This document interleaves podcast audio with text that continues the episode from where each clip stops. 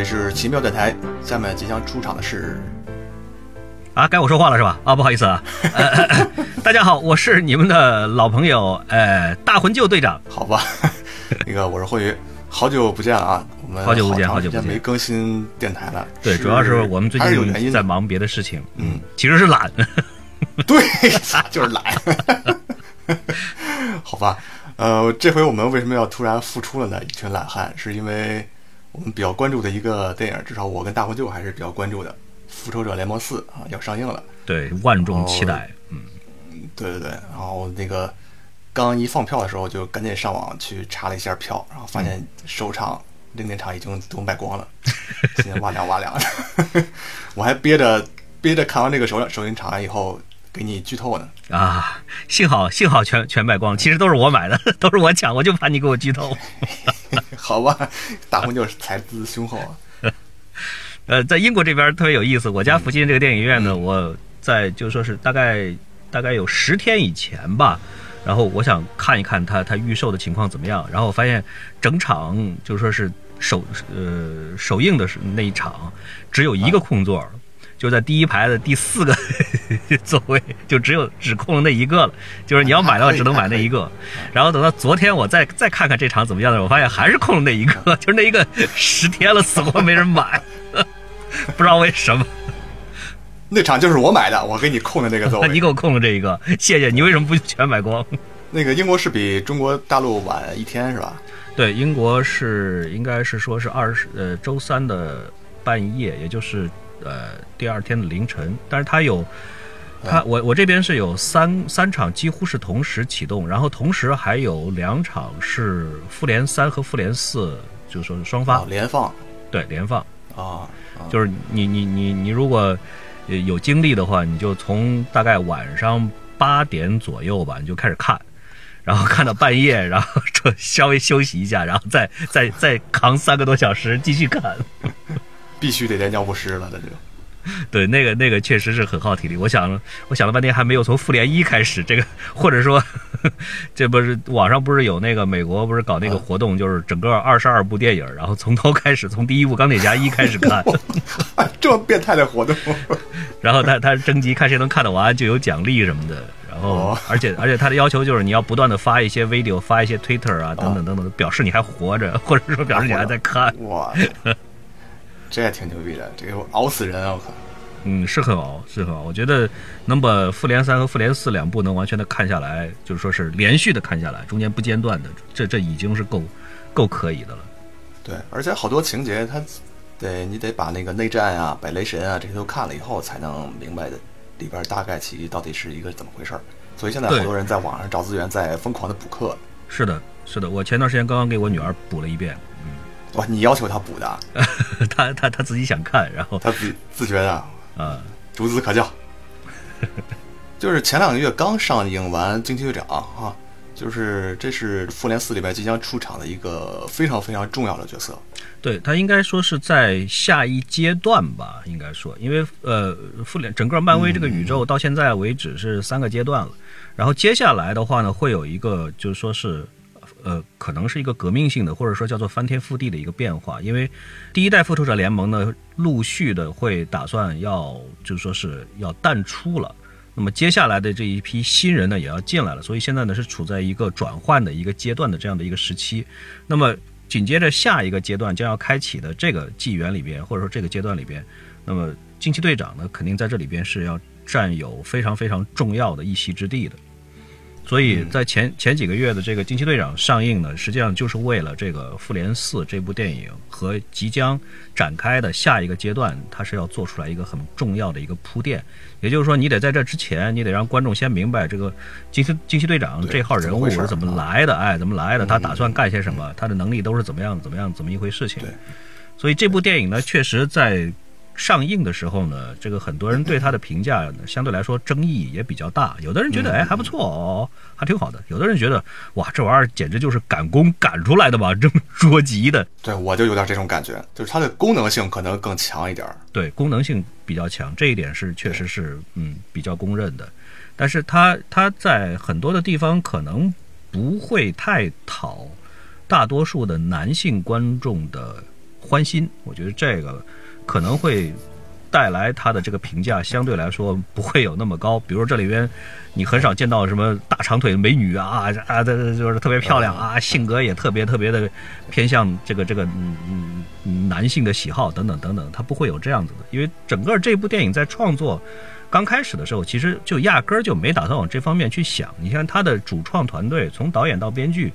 都是女性，所以肯定是非常非常强调女性视角的，或者说是独立女性的这样的一个角色。从预告片开始，我们也能够感觉得出来，她讲的就是坚强，就是嗯，无数次的跌倒失败，无数次的爬起来，然后再再一次的尝试。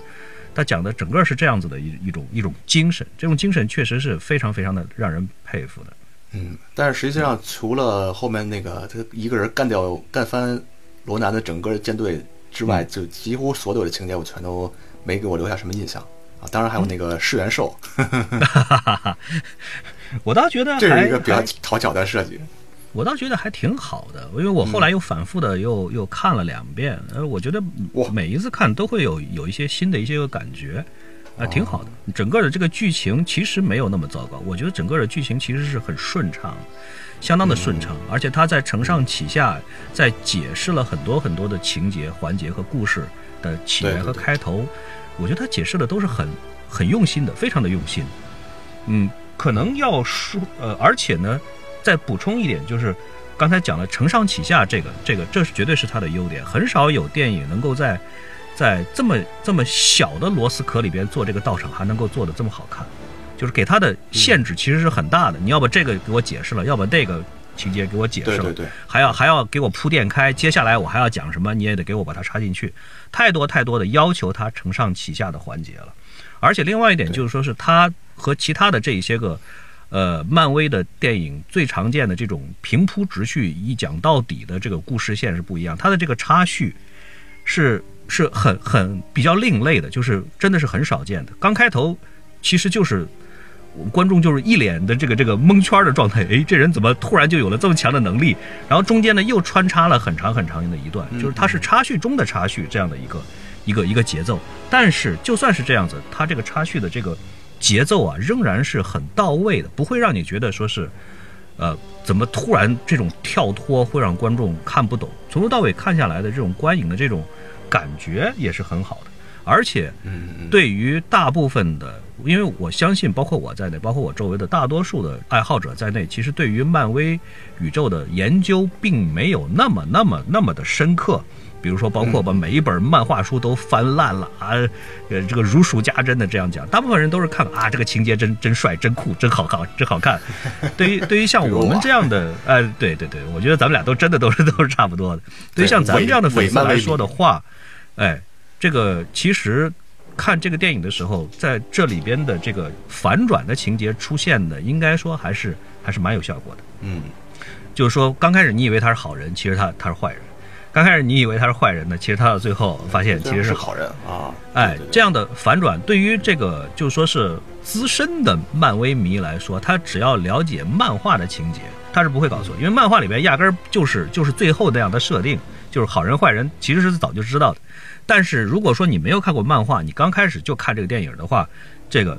好人坏人其实真的还没有那么容易一眼就能够看得出来，所以这个反转的设定，我觉得是是设置的还是还是不错的，挺挺到位的。嗯，而且而且到最后这个确实听你这么一说，这电影确实也不容易哈。然后他需要把这么多的线索串联起来，然后在这么狭小的空间里边还要塑造这个人。能做到这点已经很可以了啊！对，所以我觉得编剧应该还是蛮用心的啊。包括像你刚才讲的，最后这个大战的这个场面也是很壮观的。你想啊，我们期望《三体》电影化，期望了这么多年，我们在脑子里边无数的想象了多少遍的水滴攻击，在人家《就是这场》电影里面实现了，就是这样，突突突突突穿过去。对，基本上就是这样。你就把它想象成水滴攻击，我觉得也挺值回票值的呀，对吧？嗯，值了，值了。当然不是说是它就真的就没有缺点，这个缺点我觉得也还是也还是比较多的。你比方说这个人物的这个成长，其实相对来说确实比较少，就是几乎就没有。哎，人物哎，他的这个成长的这个这个线，其实刚开，基本上就是这意思啊，差不多就是说，这个小朋友从他很小的时候，他的性格就决定了他以后的命运，就 就差不多就这样的意思。对，爱拼才会赢。对对对对，另外一个就是说情节的推进上边的这个逻辑其实是不太够的，包括像刚开始的反派为什么就这么养着他，到了中间都发现他快觉醒了，还不干掉他，就愣活活的就就就让他就这么成长成为这个这个宇宙第一强人，当然不好这么说，但是不论怎么样，就是说这个逻辑上来说还是有一点点漏洞的。另外就是说。对于大多数的观众来说，可能会觉得这个人物的这个个性有点太过于的平面化，或者叫做脸谱化，就是他从头到尾就一直是那样的一张脸，反正遇到什么事儿呢，我都不慌，我就这么很镇静，反正我很强大，反正你打不倒我，反正我打不打倒了还要再站起来，就是 这样子的性格，容易让人产生一种比较比较沉闷、比较 boring 的这样的一种一种感觉。所以我感觉这个电影的起。整体上来说呢，缺点确实还是有一些的。但是如果你要是真的投入进去看进去的话，整体上来说，每看一遍仍然能够给你带来一些比较新鲜的一些个感觉。嗯，对。所以《惊奇队长》马上就要出现在马上就要上映的这个《复联四》里面，即将加入组织了。嗯，所以还是还是挺期待的啊！这个正式归队的一个头号大英雄，这个太厉害了。他战斗力应该是现在。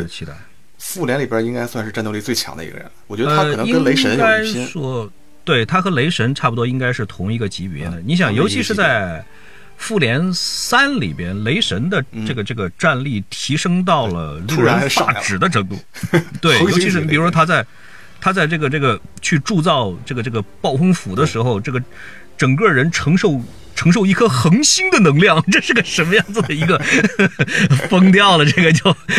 人家没事儿，人家人家没事儿，这个就是全地球也不可能有人能够达得到。也就是说，唯一能够跟他抗衡的，可能就是惊奇队长。我们在这里要不要跟大家再强调一下，本期节目绝对没有剧透，就是没有关于复联四的剧透，因为我们也不知道他长什么样啊，对吧？可以当剧透听。所以，所以各位听众朋友可以完全可以放心的听，这这期节目肯定没有关于复联四的任何的剧透，因为我们根本不知道它是什么情节，但是我们可以大致的可以猜测一下。当然，让就是说是几乎所有的观众朋友最感兴趣的一点，一个就是说是怎么样子把灭霸打败的，呃，这这一些个队员们是怎么样子一起群殴或者挨个单挑，怎么样子把灭霸给打败。但是，就算你把灭霸给打败了，也不能够救回来那。那那一半消失的人口，所以说是怎么样子能够让整个宇宙能够恢复到这个这个开始的这个这个这个局面，这个也是大家纷纷在讨论的一个话题。但是对于我来说呢，可能更加关注的是另外的一点，就是在目前的这个阵，这就说是这一些个呃超级英雄里边，有哪一些个接下来将会离开我们，就是谁接下来会退出。而且再说的再仔细一点的话，就是谁会选择退休或者退二线，谁呢可能会在这一战里边可能就是说是性命不保。钢铁侠和美队是不是铁定要撤了？因为他们合同到期了嘛。对，这就是我想说的，就是 这个呃最最最最最铁定的这个这个研究他的方法，就是看哪个演员接下来不出现了，不出不出演了。这个这个是有点剧情也挺搞笑的。这个是这个是比较比较坑爹的做法，但是肯定是最有效的，肯定是最有效的，但一定是准的，对吧？一定是一定是准的。呃，但是就算是你不凭着他的话，我觉得你从常理上来分析的话，就刚才你说的这两位元老，确确实实也该离开了，因为这俩人确实是在前几个阶段是整个是主心骨当中的主心骨。对。那么如果说他们不离开的话，你是给新的这个新一批新生力量是腾不出来位置的。所以，不论从哪个角度上来讲，我觉得这两位确实都该离开。尤其是这个钢铁侠，他是他已经是在前面的剧情里边已经反复的交代过，他是要和 Pepper 两个人要要要过属于自己的生活。所以，钢铁侠很有可能接下来会处在退休的阶段。从情理上来说，那么美国队长这个这个角色呢，本质上来讲，这个人物的身上就有着很重的悲剧感觉。所以。按照我的感觉，确实这个人物是很有可能在 在在在复联四里边要将要被牺牲掉。我也不知道我说的会不会是百分之百准的，但是大家也都不希望看到这样的一个角色，这个这个就是死去。但是如果我是编剧的话，从煽情的角度上来讲，从抓住观众情感线的角度上来讲，我觉得如果说把美国队长这样的一个角色写死的话，将会收到最大的。这个最震撼的，让 让观众能够最记得住的、印象最深的这样的效果。所以，如果我是编剧的话，我真的会这样写。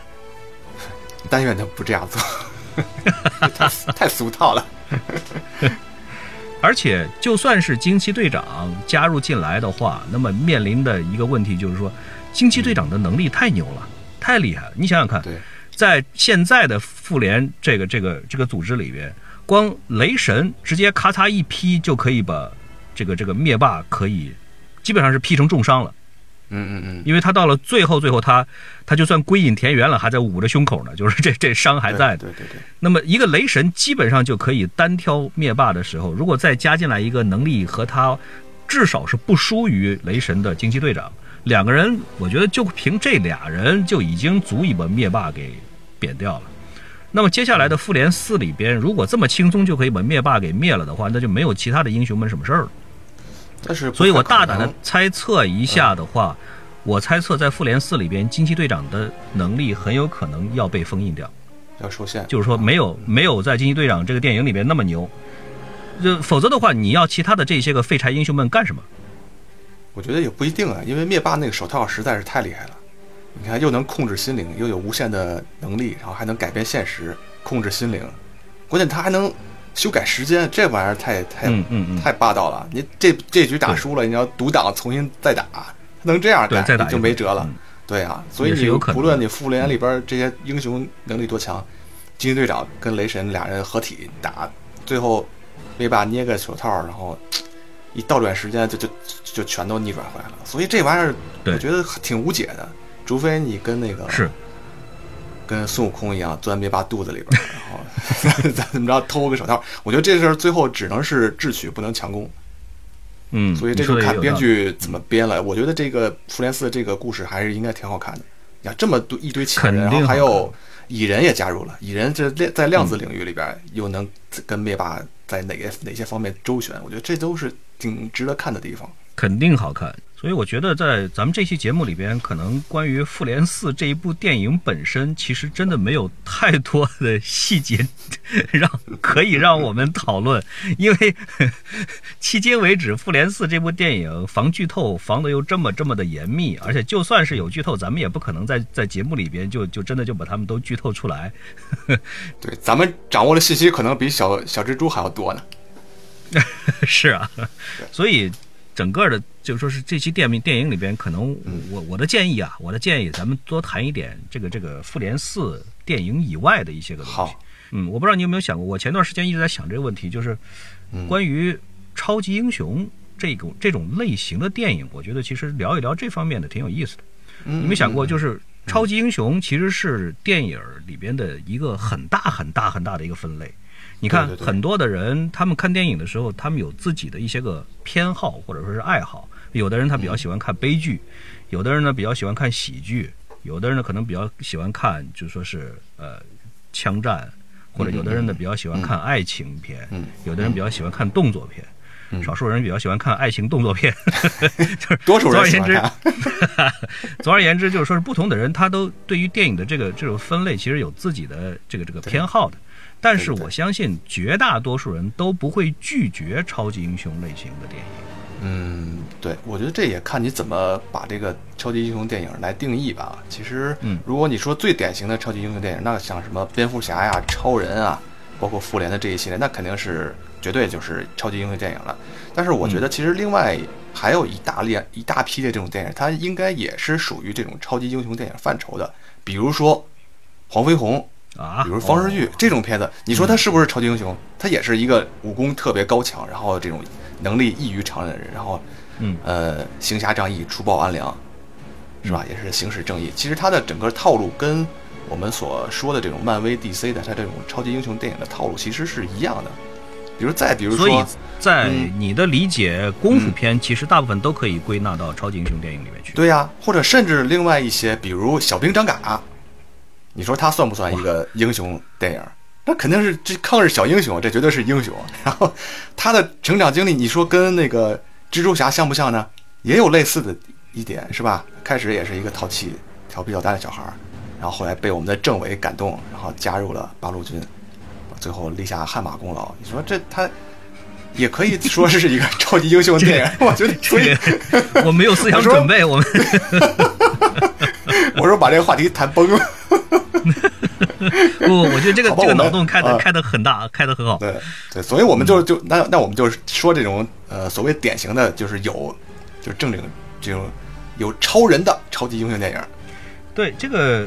嗯，如果是你看，我们至少我们先来讨论这样的一个问题，就是嗯美国最大的这个这个超级英雄，嗯，或者说漫画超级英雄漫画公司，其实就两个，一个是漫威，对吧？嗯。这个是我们大多数人最熟悉的，包括钢铁侠、包括美队、包括蜘蛛侠等等等等，这么多的英雄都是漫威的。另外的一派呢，就是 DC，DC 呢现在是属于华纳，然后奋它呢最有名的就是，对，就是超神、超人和这个这个蝙蝠侠蝙蝠侠。等等这一些个系列啊，包括神奇女侠呀等等等等。嗯那么实际上在最早最早的时候，应该说是可能 DC，因为它有两个最大的、最流行的或者说最火爆的角色嘛，一个是蝙蝠侠，一个是超人，这两个嗯应该基本上都是稳稳的站着这个呃最最喜爱的这个。嗯，超级英雄形象前两位，差不多是这样的一个级别，再加上其他的这些个形象，嗯，也是至少至少是数以千计的这样的形象。应该说里边有很多呢，也都是这个这个深入人心，非常非常的深，嗯就是流行。所以实际上最早的时候，似乎给我的感觉就是 DC 可能更加的，就是说是流行一点、普遍一点。漫威呢，当然也不弱，但是漫威漫威呢也是也是差不多是基本上，要是论起来超级英雄的数个数数量的话呢，是差不多相当的。差不多当。然，漫威呢是前些年呢，这个因为经营不善，所以呢就把很多的这个超级英雄的版权呢就都卖出去了，包括像蜘蛛侠，包括像神奇四侠，包括像 X 战警，嗯嗯嗯，等等等等这些个形象呢，就就都都卖出去，能够变点钱，这个相当于卖家底儿啊，这样子肯定不是一个长久的一个办法。所以在它快倒闭的时候呢，就是说是设计了这样的一个，就说是一个漫威宇宙这样的一盘大棋，然后从头开始做起。那么当年是推出来的第一部，就说是这个漫威宇宙的真人电影《钢铁侠一》。钢铁侠，而且钢铁侠一那个时候他们真的是很缺钱的，因为他当时为什么请了这个小罗伯特唐尼？第一是是因为小罗伯特唐尼其实，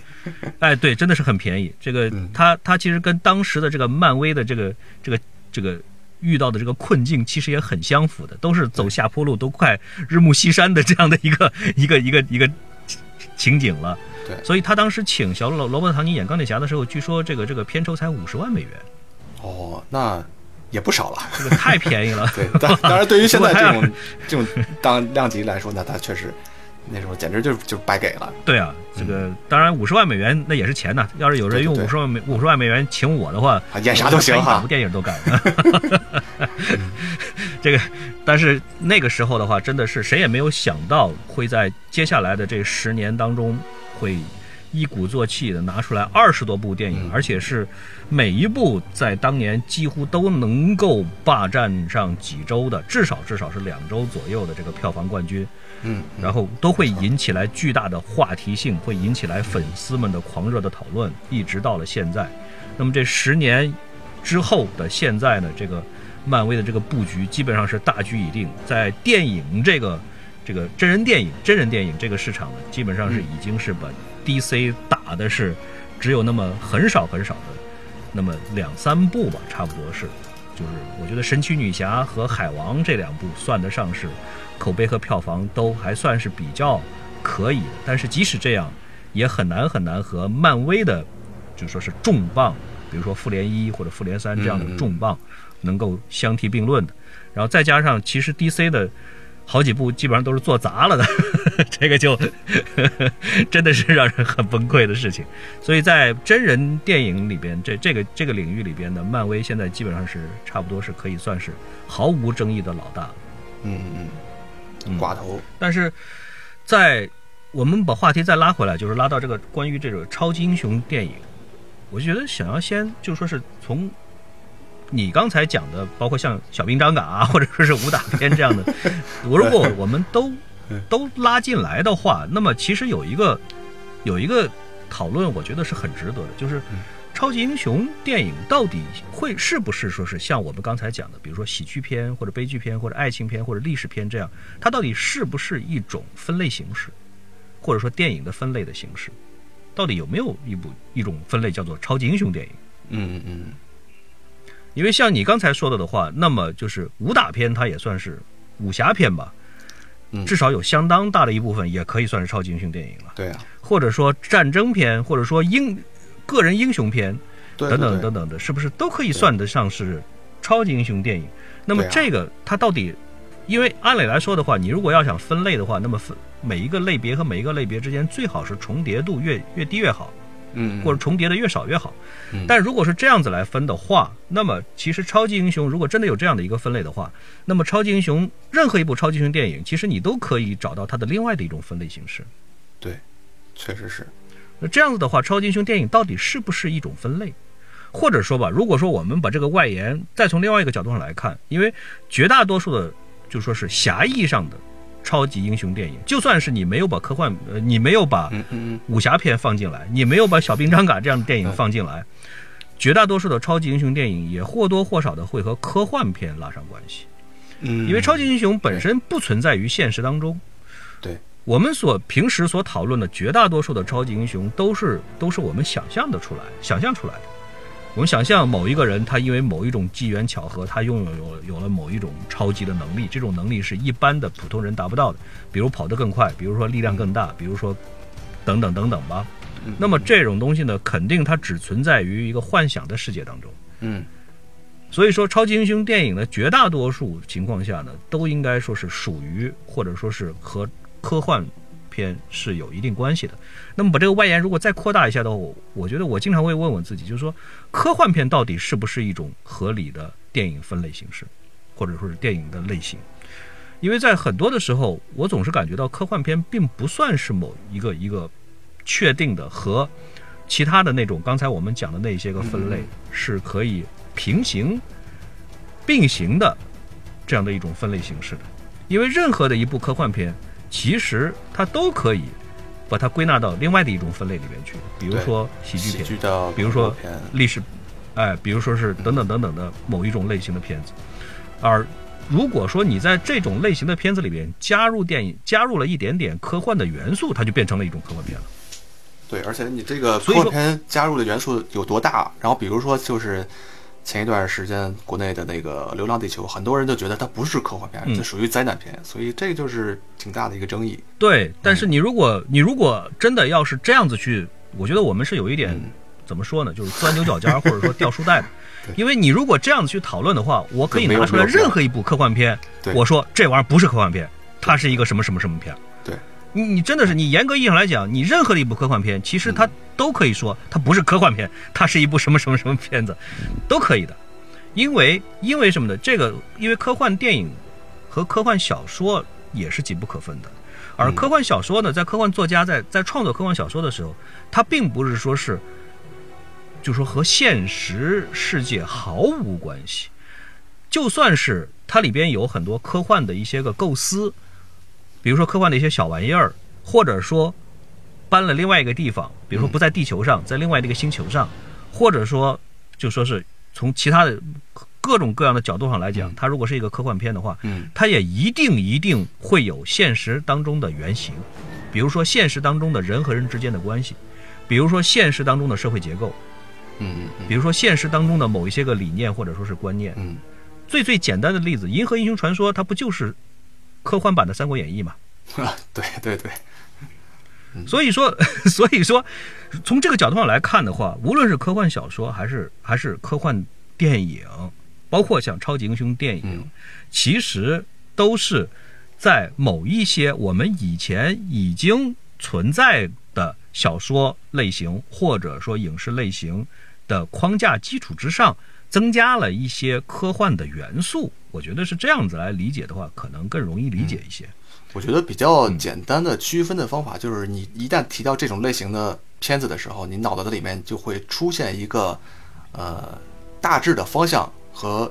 呃一一个范围的期许。比如你提到超级英雄电影的时候，你脑子里边会想象一个可能穿着紧身衣、穿着内裤、戴着斗篷的这样一个形象，是吧？比如说你提到恐怖片的时候，哎，就可能会联想到黑暗。我觉得这种就已经就可以了。如果你真的说到超级英雄电影的时候，如果能让观众产生这样一种感觉的话，那么我觉得它就可以作为一种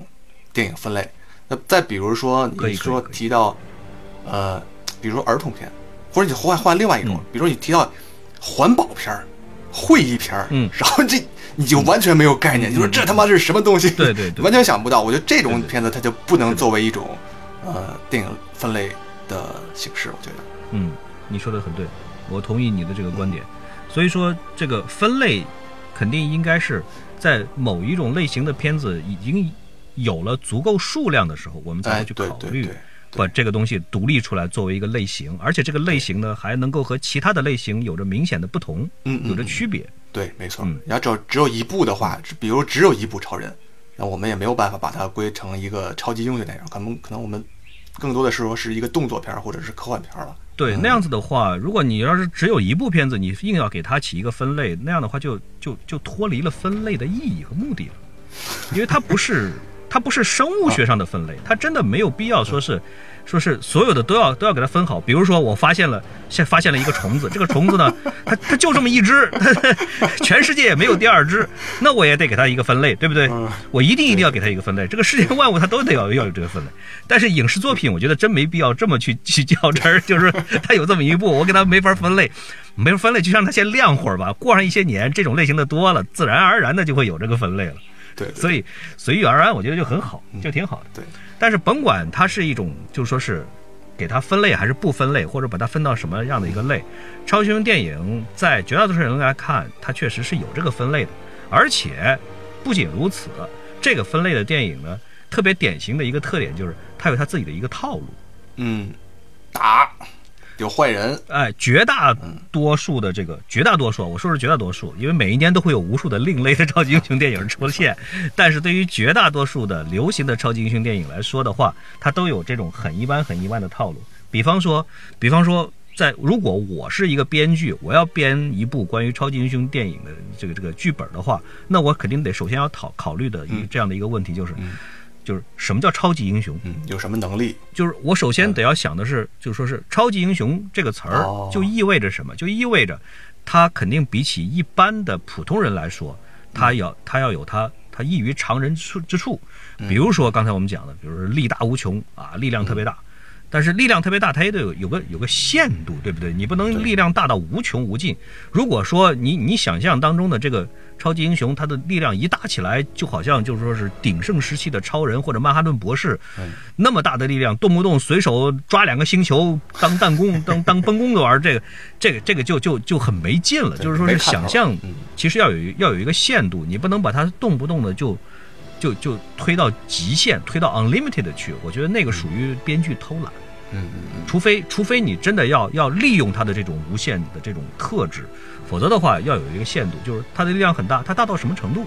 它比一般人大多少？比如大到他单手十吨的力气，还是二十吨的力气，还是一百吨的力气？我觉得这个是要有一个计划。对，还包括比如说，比如说跑得跑得很快啊，包括很强壮，可以挡子弹啊，等等等等，或者说智智力很高啊，高智商，高智商的剧本其实是最难写的，嗯，因为你你你至少你得达到那样的 那样的那样的水平，这就是为什么高智商的电影和这个这个嗯小说其实都是很难很难找到的这个优秀的，因为绝大多数的作者我觉得都没那么高的智商，我曾他经 硬写他写不出来。，我曾经还看过一个文章，就是教编剧如何写出一嗯。个，就你作为一个智商平庸的人，如何能写出一部高智商的电影的。我在看过那个，嗯哇这样都可以，我没看懂那篇文章。说明看来我觉得我觉得我所看到的高智商的科幻小说，可能最典型的就是安德的游戏，或者说安德的影子这个系列的，就是那那是几乎是在就说是硬怼智商，就是作者真的是在硬怼智商，嗯，有点有点这个意思。他就是正面的去讲这个高智商的这个小朋友应该是什么样的心理，然后做哪一些个事情，对，他跟他交谈，他会有什么样的反应？这这个这 这是最不容易的，最最最最难办的事情，但是他办到了。对，但是其实游戏系列你要是确实是很棒的。对，但是你仔细一想，安德游戏这个系列其实它还是有一点技巧，就是如果你仔细琢磨，非要呢把这个嗯它这个高智商这个问题拆开了细化的话，确实它有技巧在里面。我觉得，就比如说，呃，嗯这个是故事怎么讲，然后嗯然后这个作者从什么按照什么顺序告诉你，我觉得都是会影响读者的判断的，让你感觉到好像那对智商很高。对他从故事的推进上来讲的话，那他确确实实还是做的是文学性相当强。对，他一层一层的剥开，一层一层地剥开，然后最后，最后呢，主角随着这个观众随着主角的视觉一起发现了真相，嗯等等等等，这个一系列确确实实他做的还是还是很棒的。但是里边的很多很多的细节，你会真的感觉到，这个作者就会把这些个高智商的这种桥段，他是信手拿来就用的。比如说《安德的影子》里边有一个情节，就是 Bean，就是豆子，就是《安德的影子》里面的主角，他他上课的时候他上烦了，他上烦了以后呢，然后那个题他他懒得解了，他怎么办？他就他就随手就写了一个极其复杂的一个一个方程，然后他说当这个 x 有解的时候，那么我就能想出来答案。那个那个那个方程极其的复杂，好像是一个我印象当中应该是一个超越方程或者是一个什么样类型的一个东西，就是这不是吊打读者？就是你刚一看上去第一眼的时候会非常非常的蒙圈儿，你得要反应很久，就类似这样这样的这样的桥段吧。总而言之，就是说个人的感觉就是说是超级英雄这样的定义呢，从体量上来说的话，应该是设定上应该是很容易的。就是啊，我要设定我的这个英雄要很强壮，或者说要跑得很快，或者说要在空中能够飞，或者能够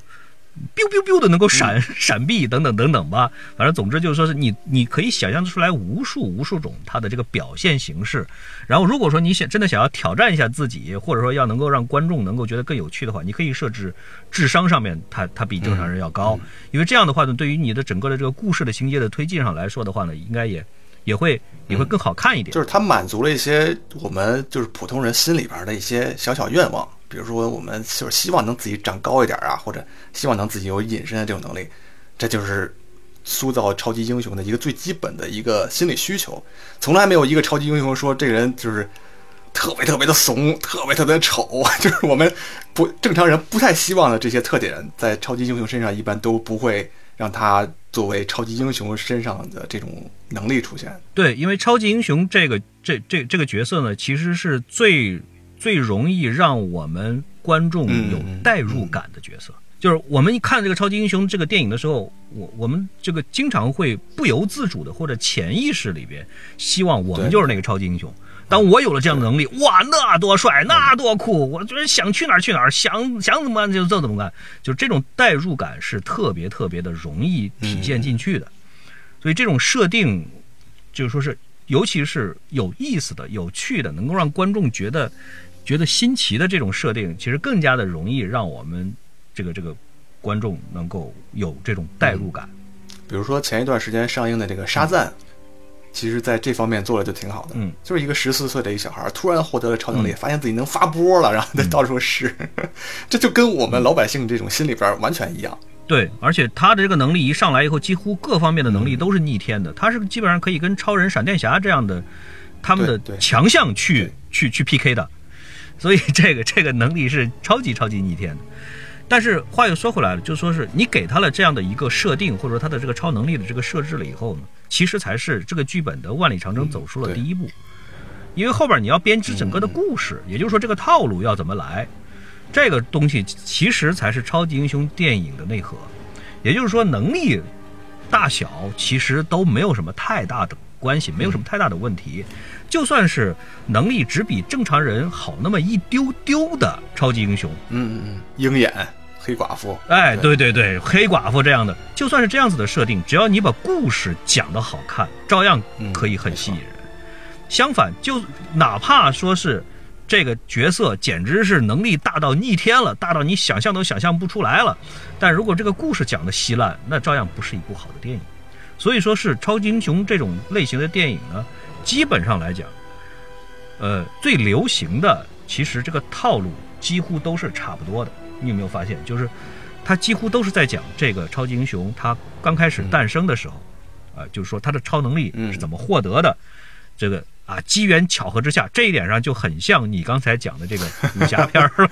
这个这个主人公的成长了，一个不小心就怎么样怎么样，就是尤其是那个俗话说的，就是穷人靠什么靠变异，然后富人靠装备等等等等吧。反正总而言之，就是他得到了这样的一个超能力，而这个超级能力呢是很难很难复制的。这样的话可以保证他的能力的唯一性或者说是独特性，就是说只有他一个人嗯能够这样，你别的人没没没戏的，没有没有嗯没有这个机会的，否则的话，到时候满大街都是都是这个这个这个超能力的，那也就不稀奇了。所以说，超能力真的无所谓大小，主要在于它的独特。也就是说，我们以前不是老听说过那样的一句话，就是在这个独腿儿王国里面，假如这个王国全都是嗯所有的人都是一条腿儿的话，那像咱们现在有两条腿的正常人，嗯那就是超级英雄。所以只要他是独特的，他比其他的人要强的，这个就是他的特点。呃，你说到这一点，我突然想到了一个，就是如果是一个独腿儿王国里面有一个两条腿的正常人，那他还真不一定能把他叫做超级英雄，因为他这个两条腿的人，他还得干好事儿。嗯为什么呢？就是我们能让能把他叫做英雄，他才是一个超级英雄。比如这个两条腿的人，嗯他仗着自己有能力，然后他没事儿老绊这些独腿的人，老给人使绊儿，这他妈的就就绝对不是一个超级英雄能干出来的事儿了。所以我觉得这个也是一个超级英雄应具备的特质，就是他一定是一个好人。因为这个超级英雄电影里面还会有一个很重要的角色，就是反派嘛。对，你说的很对。哎，这个就是给瘸子使绊儿的那个正常人。对这就是应该是反派。嗯，超级英雄的对手的设置真的也很重要，就是这个对手呢，一定一定得跟他是门当户对的，或者说能够匹配得起来的。也就是说，嗯。我们都不愿意看到一个弱鸡一样的反派，就是太弱了，这这这就没没意思了，没没劲了。这个对。于虽然如果我是主角的话，我当然希望我遇到的坏人都很都很弱，但是如果我是观众的话，我当然不希望我看到一部电影到最后的这个反派是是这么弱小，所以一定一定要给他一个很强大的反派，最好是你刚开始你就看着觉得这反派比我们的主人公还要强得多。就是道高一尺，魔高一丈。对对对，这样的反派呢，到最后打起来呢，这个才才才有劲，观众才会才会才会才会去想，哇，这这么强大的反派，主角要怎么样子才能把他干掉啊？所以说是这个反派呢，一定一定要足够的强。另外一点就是说，这个怎么说呢？就或者或者是叫能力上，或者叫招式上呢，要能够相克相生。就是你你你不能给他瞎配、配错了。比如说我们之前讨论蚁人的时候，不也讨论过这个问题？就是蚁人这么小的一个一个小小蚂蚁一样的，你如果碰上真的是那种远距离的那种那那那种超远程攻击的那种反派，比如钢铁侠从几公里之外拿上一大堆的这个这个导导弹炸弹，滴哩咚咚的给他炸上一顿的话，蚁人是一点戏都没有的。当时我看蚁人的时候，我就说这对付蚁人为什么不用火攻？对呀、对呀、火攻、水攻什么都可以啊，对吧？只要是大面积的这种攻击都可以啊。但是像钢铁侠这样子的话，你看他基本上在钢铁侠一和钢铁侠二里边，他的反派都是跟他差不多的，就是穿了一身盔甲的这样的人形，然后相互之间对打，对对而且人人家呢几乎都比他要高那么一丢丢，所以这样打起来的话呢，这就好看了。有看头，对，就是灭霸你再牛逼，你先别出来，等到我们复联凑齐了人以后你再来，呃对这样再打，看着他才有点意思。对，所以如果说舍掉这样的设定的话，那么整个的这个剧可能就会让观众觉得有一点摸不着头脑，或者说不知道你要表达什么。嗯最典型的，比如说美国队长这样的角色的话，他就存在的一个让人比较喜欢吐槽的一个问题，就是他的能力是忽大忽小的，就是他他他过一会儿就会很强，过一会儿就很弱。他的强强强大程度呢，取决于对手的强大程度，就是 他永远是和对手的战力是几乎相当的，就是他扭起来的话，他能扛得下灭霸的一掌。对，但是他要是弱的话呢，可能跟黑寡妇对打，可能也占不到太多的便宜。就是对他总是这个这个会有这样子的一个一个一个很有趣的这种设定。当然，你也可以理解。对你也可以理解成为他的这个，因为他是第一个复仇者，所以他确实本质上来说，他的能力确实不是特别的强，但是他的经验很丰富，对吧？人家是个老人，对不对？哎，对对对，这个这个观念，这个这个也很也也也很也很强大，这个所以说是怎么样子都可以解释一下，但是怎么样的解释呢，都会都会值得人们去吐槽。所以说，整个的这个这个这个超级英雄呢，他在刚开始的这个诞生，一旦设定好了以后，那么后边基本上就是他的成长期，就是讲他怎么样子能够嗯，逐渐的变得强大，然后成长起来。但是这个过程当中一定会，就是从剧本的角度上来讲呢，一定会陪伴着，就是他要受到失败，要受到挫折，然后到了最后呢，他要重新的站立起来，然后变得更加的强大。基本上几乎所有的超级英雄电影，尤其是漫威的超级英雄电影，几乎都是这样的套路。你可以，你可以想象一下，雷神和黑豹的剧本有多么多么的相似。对，基本上是一个套路，公式，什么时间该出现哪些情绪波动都是一样的。它几乎可以精确到几分几秒这样的一个一个一个阶段，而且包括像他在刚开始的时候，他的这个他的可以叫他的导师或者叫他的人生导师。包括一个是就基基本上都是他爹，对吧？都是他们的爹。包括像钢铁侠这样的，其实也差不多，只不过导师不是他爹了。包括像美国队长的导师，对吧？都都都是旁边的一个一个人。然后这个导师呢，这个导师过了这个这个这个阶段了以后，就一定会死掉，因为不需要了，不再需要了，就赶快让这个人就死掉吧。就是你可以看到，尤其是漫威这样的流水线化的这种作业，他们做出来的超级英雄电影，这个角这个。情节的相似性简直是太惊人，太惊人了。因为在流行的这种、这种、这种套路里边，你去想象终极的套路，其实基本上就是这么回事儿。嗯嗯嗯。所以，漫威的这二十多部电影里边呢，其实基本上都没有特别特别另类的，可能也就是能数得出来的，真的不多。比如说像《雷神三》这样的，可能算是比较、比较，或者说有一半的情节吧，可能算是比较另类的。但是。绝大多数的漫威的电影，这个情节的是高度相似的，但是观众买账啊，观众他就喜欢看这个呀，对。不对？你想，DC 那一边在在在前些年是尝到了蝙蝠侠三部曲的甜头了，以后后边想要再复制这样的经典是复制不出来的，所以后来还是老老实实的做像神奇女侠。做海王这样，你像海王跟雷神和黑豹也是如此的相似，观众就是喜欢看了。我觉得你要是换另外的一种类型的片子，比如说喜剧片，比如说恐怖片，要是情节这么的相似的话，观众早就骂街了。但是就这个超级英雄这个这个类型的电影，如果他真的有这个类型的话啊，就这个超级英雄这个这个电影，观众就买账。你甭管相似多少遍，只要你把这个服装、道具啊，这个这个超能力稍微稍微的换一换，观众哭着喊着掏钱进电影院看，而且看出来了以后还觉得啊真好，嗯，就这个样子，特别棒，我还要再看一遍。看，看我们观众多善良。嗯，是啊是，当然这里边就是这么多年以来这个。电影这个市场肯定，你甭管说一个规律是多么多么的这个这个固化，它仍然也会有例外，会有各种各样的例外。呃，我我我当时想到的第一个例外就是《海扁王》。哦，哎，那个就是超超级英雄电影里边，在当时出来的时候，简直所有的人都觉得惊为天人的超级英雄电影，居然还可以这么拍，因为它里边的角色是一点超超能力都没有的，但是人们仍然把它给归到了超级英雄电影里边去。但是这个呢，像这样的电影，我觉得几年能出现一部就已经是不容易了。这个，这个从整体上来讲，这个最赚钱的、最流行的、最有话题性的，我觉得仍然是像漫威的这个系列的爆米花形式的这种套路的这种电影。嗯，一定是这样。你刚才说到这个特例，我脑子里边第一个想到的是《守望者》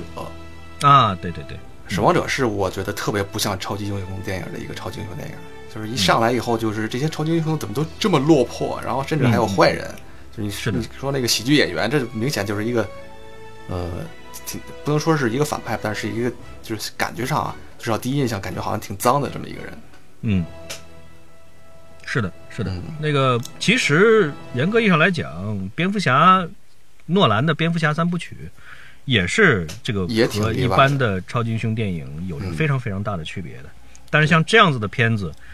这个是就算在这么多年的超级英雄电影史上，我觉得都是极其极其少见的。这个以后这样的电影会不会越来越多，还是会越来越少，我们也是不知道。但是有一点是可以确定的，就是像这样子的电影要想拍出来，至少编剧在剧本上下的功夫，肯定肯定是要比流行的这种。套路的、套路化的、形式化的这种超级英雄电影，要要花更多的、多的多的心思。但是好处是什么呢？好处是像这样子的电影呢，是可以做到，就说是用，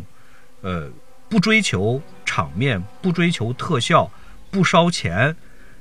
嗯，就可以给观众带来惊喜。所以可以有可能做到以小博大，就是说用很少的投入带来这个大面积的这个话题性，或者说带来高票房。嗯嗯因为你如果是像漫威这样子做的话，不是不能做，太烧钱了。这个你不不砸大钱下去做特效，不请高价的名演员，这个不把这个剧本打磨到超级的，就说是完美，那个是不可能出来好的回报的。对，但是不可能每一个公司都能碰到诺兰，碰到温子仁，所以这个片方的他们其实冒的风险也是挺大的。如果你拍出这么一个特例来，然后你你票房也得不到保证，然后你的这个呃口碑啊、就是说得不到什么奖项，比如说你冲着这个奥斯卡去的，我觉得这种风险也挺大的。所以可能还真是不那么容易能看到一个特例的片子能在电影院上让我们看到。对这个风险肯定是非常的大的。比如说像诺兰当时这个这个拍完了以后，接下来嗯这个这个扎克施耐德接他的班儿拍超人，嗯，这两部的时候，其实很多很多人都表示了担心。我当时其实对他还挺有信心的，但是后来这个成片出来了以后，一看确实是是离这个诺兰的蝙蝠侠三部曲还是有着比较大的差距的。对，嗯，所以这这种真的不是随便谁都可以玩得转的。所以这个呢，我觉得接下来可以讨论的一个话题就是，怎么样子才能够算是一部好的超级英雄电影？你看超级英雄电影，刚才我们讲了有一般的套路、流行套路的，那么也有这种就说是特立独行的、不按照一般套路出牌的、独特的。那么嗯当我怎么样子才才算是一好的，或者或者说，当然我们说好也只是就说是普遍意义上的好，因为甭管是一部什么样子的电影，也都有人说好看，有人说不好看，这是肯定的事情。我们历史上都没有出来过一部电影说是百分之百的观众都说好看，没有一个人说不好看，哪怕是再烂的烂片儿，也有人觉得哎，我觉得还不错，对吧？这个事情众口难调，一个人一个口味。但是至少我们大致上是，因为我我我相信你能够明白我我说这这个的意思，就是大部分的观众觉得它好，或者说口碑还不错，或者说在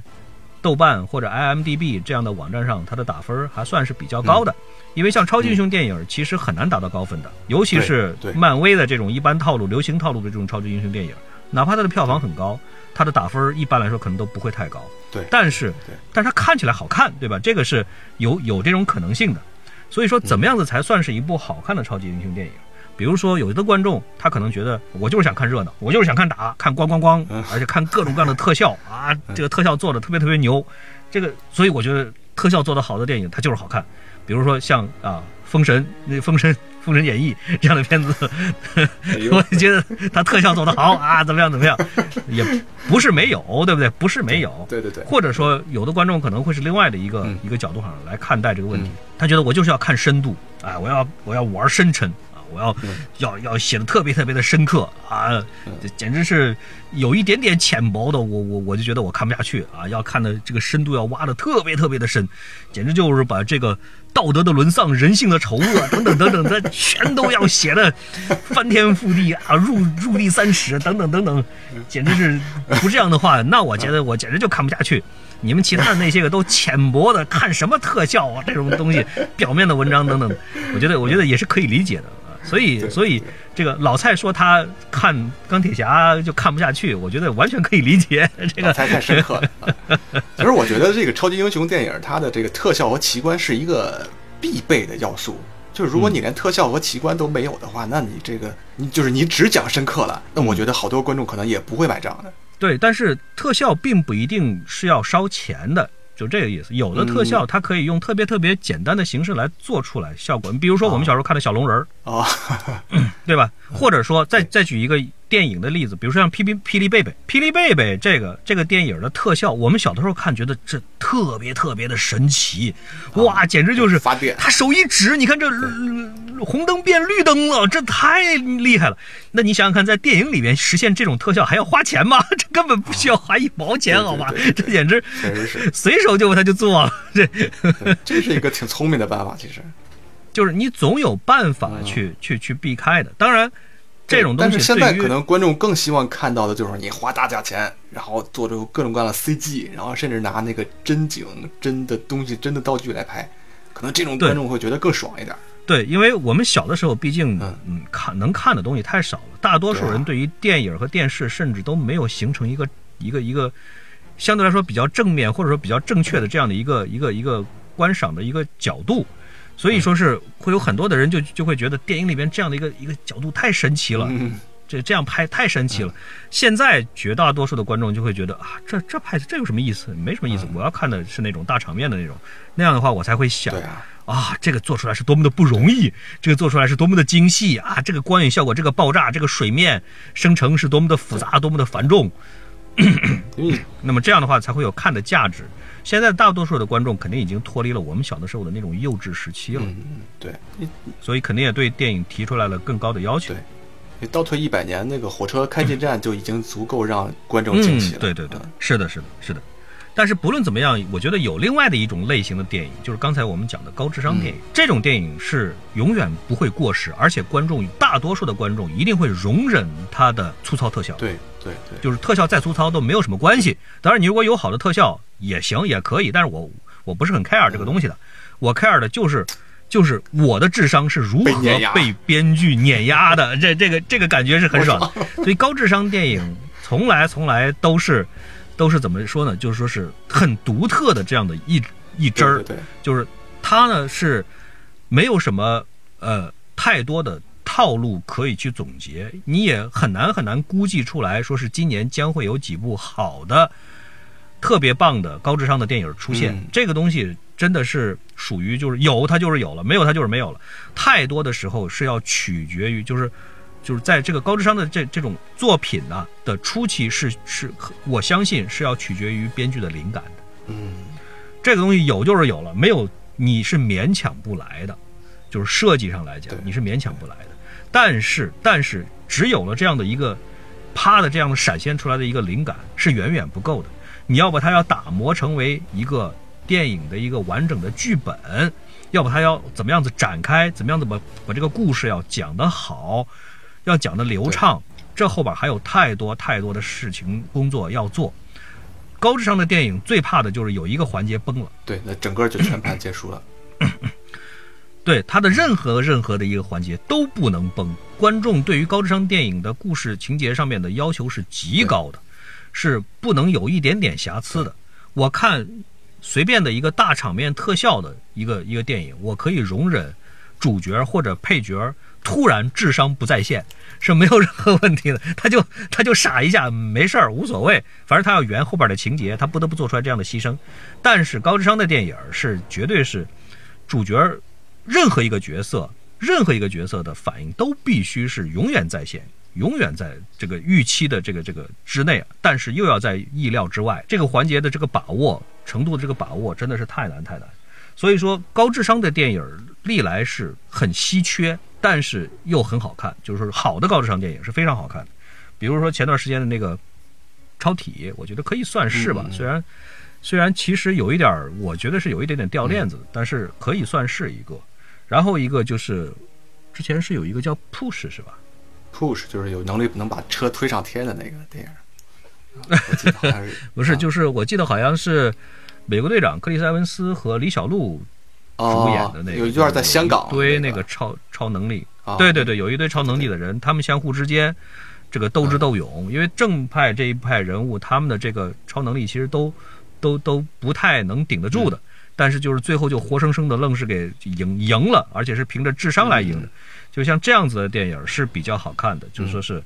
呃，但是真的是数量不多，太难拍高智商电影，因为现在可能掰着手指头都能数得出来的，你网上随便一搜高智商电影，可能就对对对。前十，然后是什么什么，大家一看是是，大家都在讨论那么那么十来。部而已。如果你再说到咱们的这个超级英雄这个类型上边儿，那就这种高智商电影就更少了。是的是的。接下来一个话题，我想讨论一下，就是说，超级英雄电影究竟想要表达什么东西？就是他想要表达的是什么样的东西？比如说喜剧电影、悲剧电影，他都想要都有想要表达的主题。那么超级英雄电影作为作为一个分类的话，它有没有想要表达的共同的东西？比如说，比如说，每一次遇到这样的话题的时候，肯定很多的人都会想到蜘蛛侠的那句名言：“能力越大，责任也就越大。”能力大大。这个东西就是他想要表达的东西，也是太多太多的超级英雄电影想要表达的东西。除了这个以外，更其他的很多超级英雄电影，比如说想要表达的，比如说信念和理想，怀着什么样的信念，他的理想是什么样子？嗯比如说美国队长这样子的角色，他从头到尾其实都在表达的是他在变身成为美国队长之前，他那么弱小的一个人，他其实就有着非常非常坚定的信念，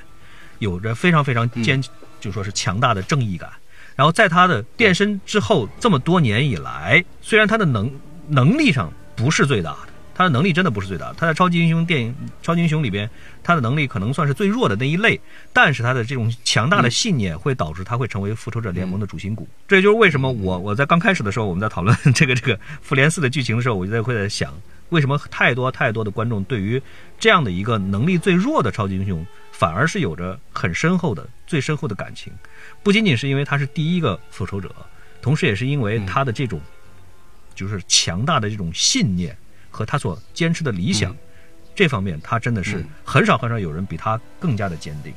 再比如说，对。像嗯，关于家庭和社会的责任，我们可以看到很多的超级英雄，其实在描写的时候都是讲他是孤身一人，他是个孤胆英雄。对。他没有家人，或者说他和他的家人之间是要这个彻底绝缘、隔离开的，因为他不能有这样的牵绊，不能说是被坏人盯上了他的家人了以后，对他造成，比如说绑架或者说胁迫这样的伤害，极少极少会有超级英雄有一个非常幸福美满的家庭，同时还在主持正义。像钢铁侠这样的，真的就属于另类当中的另类，而且每一部里边都要讲他和小辣椒之间由于这种事情所产生的矛盾。对 蚁人其实也是，对，因为他们俩人都属于，就是说是有超能力的，所以俩人就属于就是像杨过小龙女这样的，俩人就是 一起作战了。这种的话是很少的，是很少很少见的。嗯，所以说，作为超级英雄，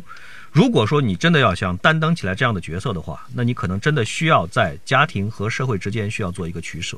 就是你究竟是要顾什么？如果说你顾了。这个这个主持正义啊，这个维护社会安定等等这这个大头的话，很可能你的不得不要舍弃掉小家，就这样的意思。嗯然后一个是什么呢？就是说，类似于像蝙蝠侠这样的角色，他们所看重的像正义，什么叫正义？什么叫法治？法治哎，像这样子的一个、一个一个角度。比如整个的蝙蝠侠，其实基本上有大多数的场这个这个情节都是在谈论这个东西，就是再坏的坏人，他也坚决坚决不会杀掉，不会用不会用枪，他会坚信，哪怕法治不够健全，就是至少目前暂时不够健全，也应该遵循它、遵从它，而不应该由个人来执法，像类似这样。但是也有他的对。反面，就是坚决不相信这个法治体系了，就是就是我自己就把它就惩罚了啊，就是说是，而且是以最残酷的手段来惩罚。那，编出来的这个美剧也挺好看的，对吧？也是有这样的。对对对，惩罚就是类似这样子的很多的，就说是游走于对和错两面之间的这种地带的，其实这话题性是很大的。然后把他们拍出来以后呢，嗯才是观众真正想要讨看到的，我们想要讨论的东西。所以说，所以说，这里边引申出来的接下来的一个话题，就是最有意思的一个话题，就是 当我们观众，比如说当你或者当我有了超能力了以后，嗯，限制你的到底是什么？就什么才是限制了你的最终的这个这个这个东西？嗯 比如说这个沙赞里边就就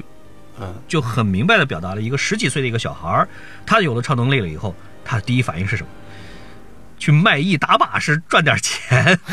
或者说想办法去拿点钱，然后去去小小卖部里边去买吃的，买买薯片，买可乐，狂吃 狂喝，就是对于他来说就这个东西了。但是对于成年人来说，可能想的更多的是我要怎么样子能够多赚钱，使劲赚钱，把房贷先还了。所以说，对于对于大多数的像咱们这样的这个这个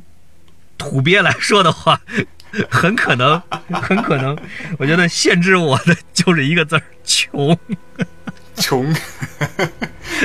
限制了你的想象力。我觉得真的是穷限制了我们的想象力，真的是这样的。这个嗯大多数的人，在你真正有了超能力了以后，你能够做出来多大的事情，可能可能跟你过去的这个这个这个视野的这个宽阔程度，也是有着最直接的关系的。对，就比如说我，比如说现在就给了你一个沙赞这样的能力，你现在第一个最想做的事儿是什么？隐个身，然后呢？沙赞能隐身吗？你想干嘛嘛？你就可以隐身，可你可以隐身，给你一个特例。隐身隐身可以干很很多好事儿啊！你你哎，你来嘛，你说嘛，隐身想干啥啊你？隐身了以后，隐身了以后坐火车不用买票啊！啊，好吧，可以。绝大多数的超级英雄电影，我觉得都回避了一个非常非常沉重，甚至于是很暗黑的这样的一个话题，就是当一个普通人拥有了超能力了以后，他有多大的几率不变坏？对呀，要是我肯定干坏事。我觉得，我觉得能够坚持做一个好人的，在这个世界上可能连千分之零点零零零一都不到，太少太少了。只有内心最最强大的那极少数极少数的人，才可以面对着无数无数的这种，就说是好处而丝毫不动摇，嗯，坚持着继续去做一个好人。而且这样子的人太多，就说是这样子的人，绝大多数都是得像蝙蝠侠那样的，就是见过大场面的，或者说吃过见过的主，他才不会把物质享受放在第一位上，他才不会说是把个人的得与失放在第一位上。这样子的人实在实在是太少见，太少见了。对，嗯，他真的能控制自己的欲望，这已经能算得上一个超级英雄了。对，而且是不会用超能力来为自己谋私利。嗯，这个真的是不多见，而且这个口子一旦一开，哪怕说是你刚开始你的信念很坚定，但是嗯。在接下来漫长的岁月当中，你偶然的有一次用了用了超能力为你自己谋了点私，然后你尝到了甜头了以后，就好像那个贪官受贿刚开始都是很少的，啊，然后就就就就接下来就一发不可收拾，最后最后就只有坠入黑暗，这是这是唯一的路子。能够坚持着，能够不为自己谋私的，而还能够主持正义的超级英雄，实在是太少见了。大多数的性格相对来说都比较复杂，所以这就是我们为什么都这么喜欢超级英雄，觉得他是一个比我们强大的多的人，而且心灵还能保持这么纯净，一个很重要的原因。而且这也就是为什么电影里边的反派会层出不穷，是的因，为确实一旦有这种能力出现在这些人的身上，可能一个普通人真的就沦陷了。对，因为超级英雄这个实在是需要，就说是超能力给你带来的只是比如说体力或者说是智力上面的突飞猛进，或者说是进化，但是你的内心的强大是必须要你自己做出来的。这中间其实你需要付出很多的东西。对，所以这是不是也可以说是超级电影、超级英雄电影想要表达的一个很核心的一个主题？我觉得绝大多数的超级英雄电影不会正面的去刚这个话题，就是不会正面的去面对这个这个这个这个话题，因为这个话题太沉重。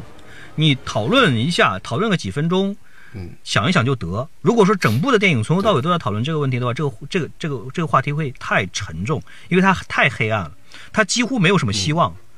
所以说，我们宁可去看像死侍这样的，就这人他本来就是一个亦正亦邪，他本来就是想干什么干什么。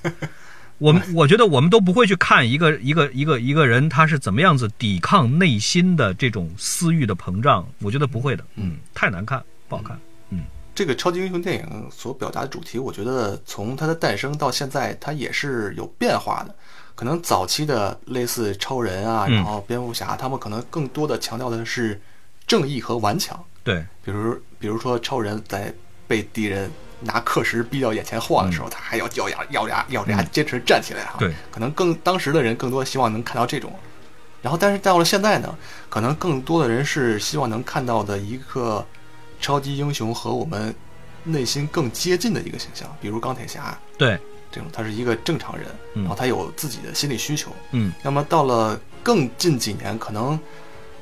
就开始描写一个底层的人，嗯，他是他的一个心理诉求是什么样的？比如毒液，哎是，嗯哎，他是一个彻头彻尾的屌丝，然后他具备了这种超能力以后，他是有什么样的期望？嗯，你说的这个，我觉得还真是有有有有有有点这么这么回事儿。嗯，就好像武侠小说里边这个，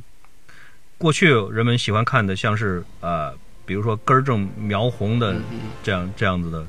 就这个像啊。呃像是谁呢？比如说像这个《七剑下天山》里边的这样的，就是一个一个角色都是属于一种不食人间烟火的这种的。啊啊，然后到了中间呢，人们可能喜欢的更多的像郭靖这样的，就是傻乎乎的，但是傻人有傻福。对。啊这个嗯，内心都很强大。哎，对了，到最后就变成韦小宝这样的了，对对对。就是流氓也能得天下啊，这种这种，嗯，大家会看着这个角色，他是嗯。会逐渐的变得复杂起来，会多元化，他一个人会有多面性格，等等等等。对，嗯，当然，如果说真的有那种就是说是一路杀到底的那种片子，就是老子就是要就是要杀个爽，也没有什么挫折，没有什么成长，我觉得也行，也不是不行，只要你视觉上 做的就至少让人看漂亮。得痛快。对对对，就像我特别喜欢看的一类片子，就是比如说像什么嗯，像什么那种赶尽杀绝、shoot them up 那样的片子，或者说这个呃什么高压电、弯刀，对对对，像什么昆汀最早年的那个《杀出个黎明那样的片子，就是来一个杀一个，来一个杀一个，咣咣咣，一路杀到底，。好，老子就是以暴也制暴，行，也行，也可以，也可以。可以这种片子不能天天看，看多了会吐。嗯，最后我想再再嗯聊一聊，就是为什么我们这么喜欢漫威？当然也有人不喜欢，我 这我是确定的。但是我想，大多数的朋友，尤其是听这个节目的，对复联四会很感兴趣的朋友，我相信或多或少都是至少对漫威是怀有一定的感情的。嗯，就是至少，比如像我，为什么我会很喜欢漫威？当然，我也喜欢 DC 啊，我也很喜欢国产的这个这个这个片子。但是为什么喜欢漫威？它到底有一些个什么样子的一个一个好，就是特点？比如说，嗯，漫威有无数的各有特点的超级英雄，对，它本身就是一个非常非常庞大的一个保护，甭管是它现在还存在它本身的角色，还是它已经卖出去版权的，当然它也会逐渐的收回的，嗯。等等等等这些个角色。你看，它每一个超级英雄，他的能力都很有自己的特点，不是说是所有的角色都是无敌的，对，所有的角色都是活生生的人，都有他自己的长处，也有他自己的短处，而且每一个英雄都有大量的粉丝，嗯嗯，各种各样的英雄，他都不是说是千人一面的这样的这样的这样的设定。有有的人可能喜欢这个多一点，有的人可能喜欢美队多一些，有的人可能喜欢钢铁侠。你喜欢？谁？我觉得我可能喜欢呃，还要想？我也不知道。哎呦，那你那你最不喜欢谁？就或者是对对谁没有感吧？我在最早的时候，我对幻视其实是没有太多的感觉的，啊，因为这个角色跟这个没什么人性，哎，跟人差差异有点太大。对对对。有，点太大。但是到了复联三里边的时嗯候，我觉得他还是挺可怜的，而且他表现出来他这个他这个角色的很深层次的这个复杂度，就是他真的为嗯。为了为了这个这个怎么说呢？宇宙也好，或者地球也好，他是非常非常甘愿的牺牲掉他自己，因为整个的这个这个这个宇宙其实跟他本身没有太多的关联的。他如果把他自己放到赛赛博空间的话，他是完全可以继续生存的下去的。嗯，但是他没有，他选择了另外的一条路，就是牺牲掉他自己。嗯虽然虽然虽然好像也是白牺牲了，但是 不不不还是应该说还是嗯不影响他这个角色的伟大。嗯我可能比较喜欢雷神，嗯，能打，能力强，然后心地又善良。我觉得他就是那种，呃，就是我们小的时候就是希望能，就比如说你心地纯洁，我觉得就是、就是雷神这个人。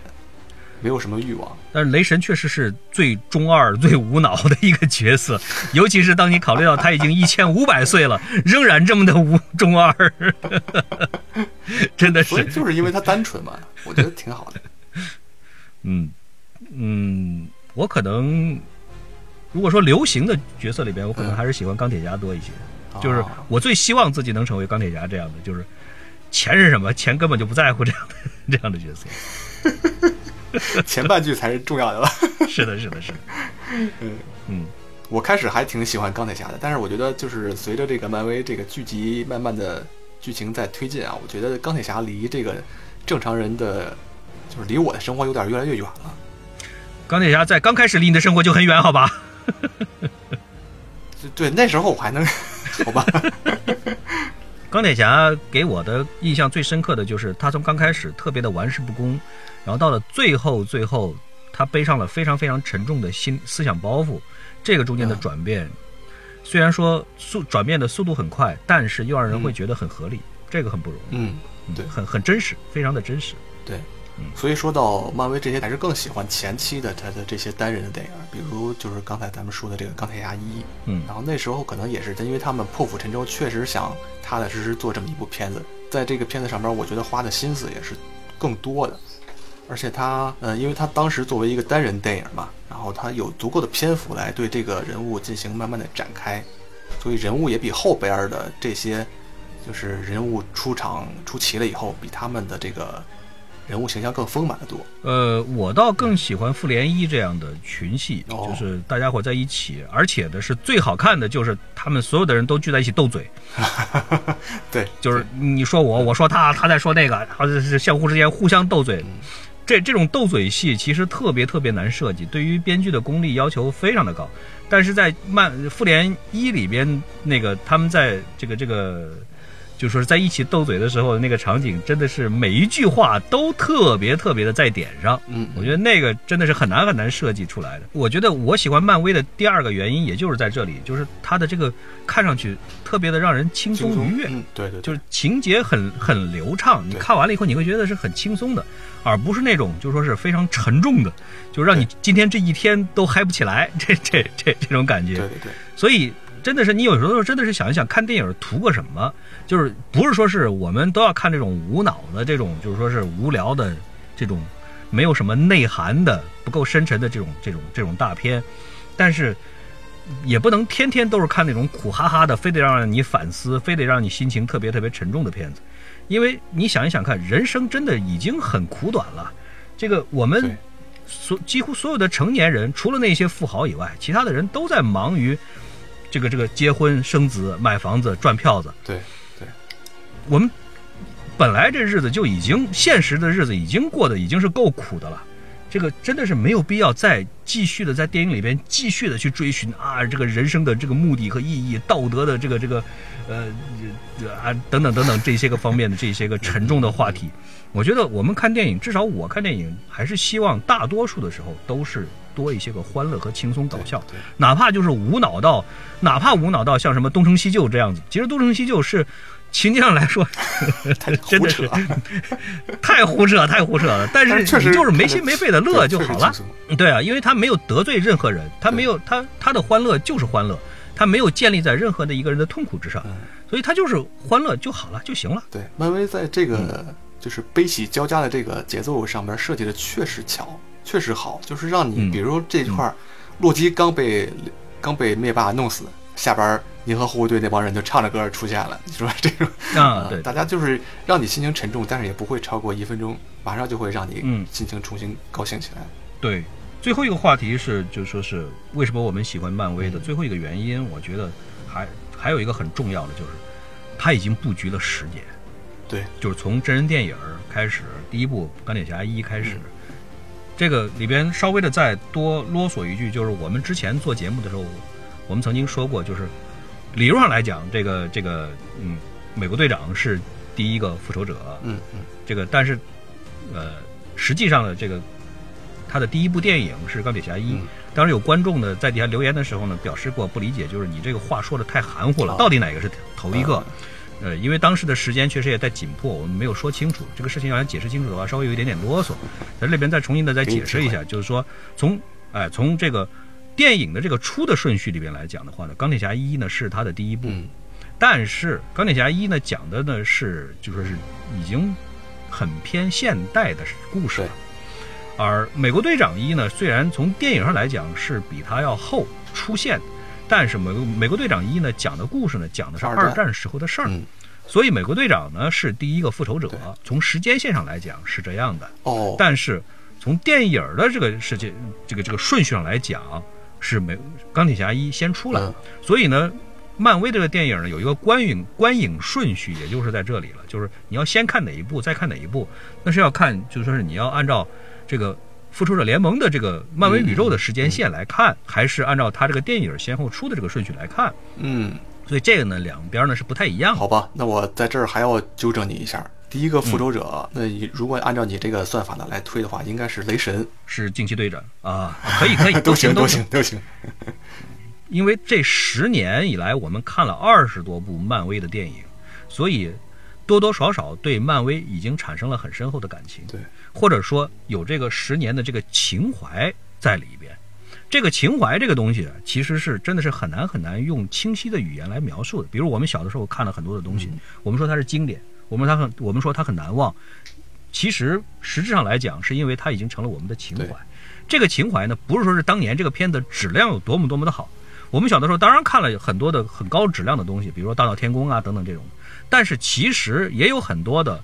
在我们情怀深处的片子，其实质量不一定比现代的质量要高。对，但是为什么我们会觉得小的时候的东西好？嗯一个是少参照物，嗯，就是我们小时候看的东西，能看的可看的东西并不多的，所以稍微有一部出来，我们觉得特别好一。个白纸，另外一部是另外一个对，另外一个原因是什么？另外一个原因是我们在看现在回忆小的时候那个片子的时候，我们回忆的更多的其实是看那个片子时候的心态，嗯对那个感觉，包括小的时候周围的很多很多的东西，什么样的环境，我们的体验、我们的感悟等等等等的，那个东西是去已经过去了，它就不会再再回来的。这个东西就叫做情怀。所以说，漫威这个十年二十多部电影，对于大多数人来说，其实也已经产生了情怀了。我举这样的一个例子，豆瓣电影的《复联四》的这个电影页面上，你去看一下它的那个评论区里边那个短评啊，现在被顶的热度最高的那几条。都在说什么？我给你们摘上几段啊，来念一下。有一个是等这篇出来，我都快当妈了吧。哎，确实是。这是四年以前有人留下的，哦 这这这个已经被顶到了四千八百多的赞。然后还有一个就是，搞不好到二零一九年，我还是一个人在刷漫威，也是四年以前留的，八千五百多赞。然后还有比如说，比如说二零一九年夏天，想想就好遥远。到了这个时候，小罗伯特·唐尼还演钢铁侠吗？寡姐还那么美吗？世界还和平吗？雾霾还那么严重吗？我走上人生巅峰了吗？这是两年以前留下来的。所以说，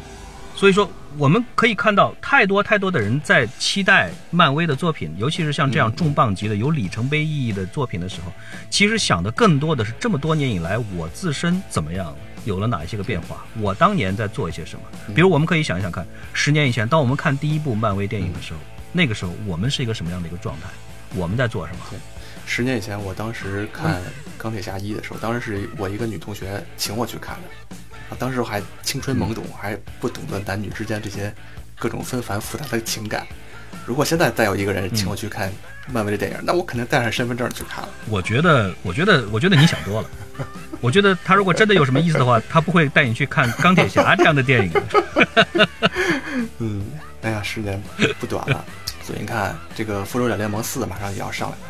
将来它可能也会成为我们情怀的一部分。嗯，将来我们回忆的时候，希望他能给我们画上一个，不能说是句号吧，因为这应该是一个分号或者是一个感叹号。嗯，可以，因为后边肯定还有越来越多的精彩的好的电影出现。嗯，行吧，那咱们这期节目就聊到这儿吧。好的，也希望各位朋友在复联四的时候呢，观影愉快啊！尽量不要在我们的这个节目底下剧透。这玩意儿真免不了，我跟你说，这玩意儿真免不了。真的有人在底下直接写写一句“美队死了”，这个你真防不住，对吧？现在就蠢蠢欲动，想给你发私信了。啊，我这就去订票了啊！可以可以，来者不拒。现在他妈的这个国内的电影票贼贵，现在订票很亏的。行吧，好，那今天节目到此结束，祝大家观影愉快，拜拜。好的，谢谢大家，拜拜。